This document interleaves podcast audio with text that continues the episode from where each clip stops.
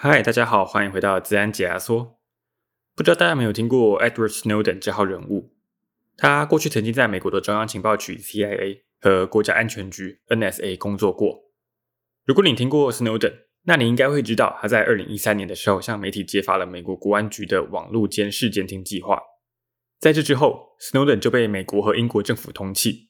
而直到今天，Snowden 仍然在俄罗斯流亡。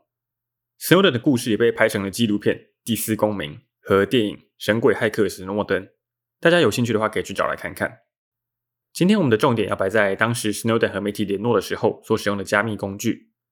当年 Snowden 为了确保安全性，也为了避免走漏风声，就特别跟媒体记者要求使用一款叫做 PGP 的加密软体。事后证明了使用 PGP 保护 email 是连美国国安局都无法破解跟知道 email 内容的。今天我们就要来跟大家介绍一下这款加密软体 PGP。了解一下它是怎么做到这么高规格的安全性的。PGP 是 Pretty Good Privacy 的缩写，它是在一九九一年由 Phil Zimmerman 所开发的一个加密工具，它可以被用来加密文字、email、档案，以及用来进行数位签章。Phil Zimmerman 最初发表 PGP 的时候，是希望可以让所有想要安全传送讯息的人都可以有一个安全的工具来保护自己。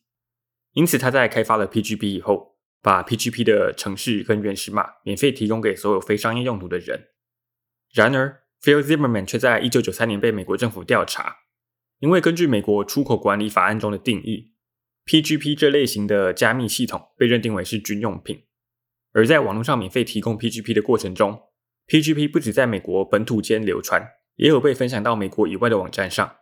因此，美国政府认为 Phil Zimmerman 可以算是非法出口军用品。后来，Phil Zimmerman 用了一个蛮有趣的方式来应对。他把 PGP 的原始码完整的写成一本书，再把这本书出版并销售到世界各地。根据美国宪法第一修正案中的规定，因为言论自由的关系，美国政府不能管制书本的出口。Phil Zimmermann 就透过这个方式，把原本不能公开分享的 PGP 变成可以合法出口的产品了。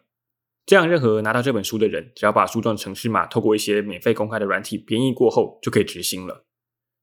后来，Phil Zimmerman 也跟几位伙伴为了 PGP 成立了一家公司。这家公司也在接下来的几年间被几家不同的公司收购跟转手。在这些过程中，PGP 变成了一套需要付费购买才能使用的私人软体。但 Phil Zimmerman 跟伙伴在成立公司不久之后，就与专门制定开放标准的组织 IETF 一起推出了一套以 PGP 为基础的标准。这套标准叫做 OpenPGP。只要遵守这套标准。任何人都可以写出跟 PGP 通用的软体。简单来说，虽然 PGP 现在是一套付费的软体，但它的技术是公开可以让大家使用的了。而现在最被广泛使用的一套遵守 OpenPGP 软体的是免费和开源的 GPG，是 GPG，不是前面的 PGP 哦，大家不要搞混了。在简单介绍完 PGP 的背景条故事，接下来我们就来看看 PGP 的运作原理，了解一下它是怎么做到安全性的。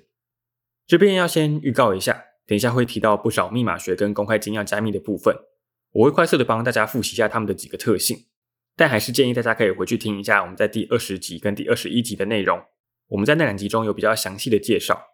我会把那两集的连接放在 show note 里，我们的社群媒体跟网站上都会有等一下内容的图示解说，大家可以搭配服用，应该会比较好理解。那么要开始讨论 PGP 运作原理之前，我们会先需要知道加密算法的两大分类。也就是对称式加密跟非对称式加密。所谓的对称式加密算法，指的是当我们在加密和解密的过程中，使用的会是同一把金钥。这就像是我们生活中常见的门锁，我们可以用同一把钥匙把门上锁，也可以用这把钥匙把门打开。而非对称式加密演算法则是会用到两把金钥，这两把金钥会是一组互相需要配合的。假设它们是金钥 A 跟金钥 B 好了。在使用非对称式加密的过程中，当我们用金钥 A 来加密以后，就只能用金钥 B 来解密，没有办法用金钥 A 解密。同样的，如果我们用金钥 B 来加密的话，就只能用金钥 A 来解密了。我们在使用非对称式加密的时候，大多数的人做法会是把两把金钥中的一把公开让大家知道，也就是我们常说的公钥；另一把金钥则是会保密，只有自己知道，这把金钥就会被称为私钥。不管是对称式加密或是非对称式加密，都只是加密算法的种类。这两个种类底下都各自还有很多不同的加密算法。在稍微了解一下这两种加密种类以后，让我们来进入正题，看一下 PGP 背后的运作原理吧。当我们想要用 PGP 来加密一则要传送的讯息的时候，PGP 首先会做的事是生成一组一次性的金钥。这把金钥会被用来透过对称式加密，把我们想要保护的讯息加密。如此一来，就只有知道这把金钥的人可以解密加密的内容，知道我们要传送的讯息是什么。但我们要怎么把这把金钥交给朋友呢？这个时候，PGP 的做法是将刚刚加密用的金钥，透过非对称式加密，用朋友的公钥来加密。如此一来，能够解开这个加密的就只有拥有私钥的朋友本人。接下来，我们就只要把加密后的讯息以及加密后的金钥两个一起传给朋友就可以了。当朋友收到这则讯息的时候，他第一件会做的事就是透过只有自己有的私钥来解密被加密的金钥。在取得金钥以后，接着就可以用这把金钥透过对称式加密的方式，把被我们加密的讯息解密。如此一来，他就可以知道我们传送给他的讯息是什么了。因为朋友的私钥只有他自己有，因此即便有人拦截到我们传送的讯息，他也不会有办法把讯息解密，这就是一个简略的 PGP 加密解密讯息的过程。透过结合对称式与非对称式的两种加密方法，我们可以做到安全性和效率。非对称式加密算法的速度通常比较慢，